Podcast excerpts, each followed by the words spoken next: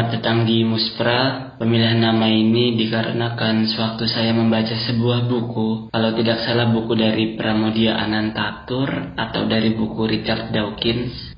Muspra sendiri berarti tidak berguna atau sia-sia. Lalu sehabis itu nama Muspra menjadi melekat di kepala saya sehingga saya menganggap penggambaran Muspra seperti penggambaran saya ketika menjalani sebuah kehidupan. Oh ya, tapi Muspra yang benar tulisannya muspra bukan muspra dengan huruf satu S di tengahnya.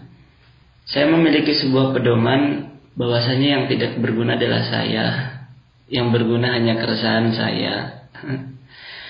Podcast ini sebagai tujuan keresahan saya terhadap apa pun yang sedang saya rasakan, mungkin juga relate terhadap kalian. Keresahan dalam asumsi saya seperti kejujuran yang terdalam, susah untuk diungkapkan, terlalu banyak ketakutan dan sebagainya. Sehingga menurut asumsi saya secara pribadi, emosionalitas lebih baik dikeluarkan atau daripada mungkin menjadi sebuah penyakit, ya saya juga tidak tahu karena itu hanya asumsi.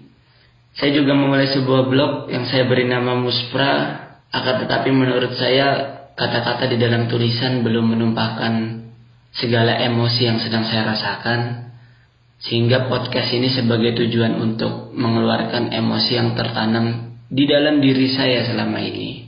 Mungkin itu saja untuk awalan dari semuanya. Bye.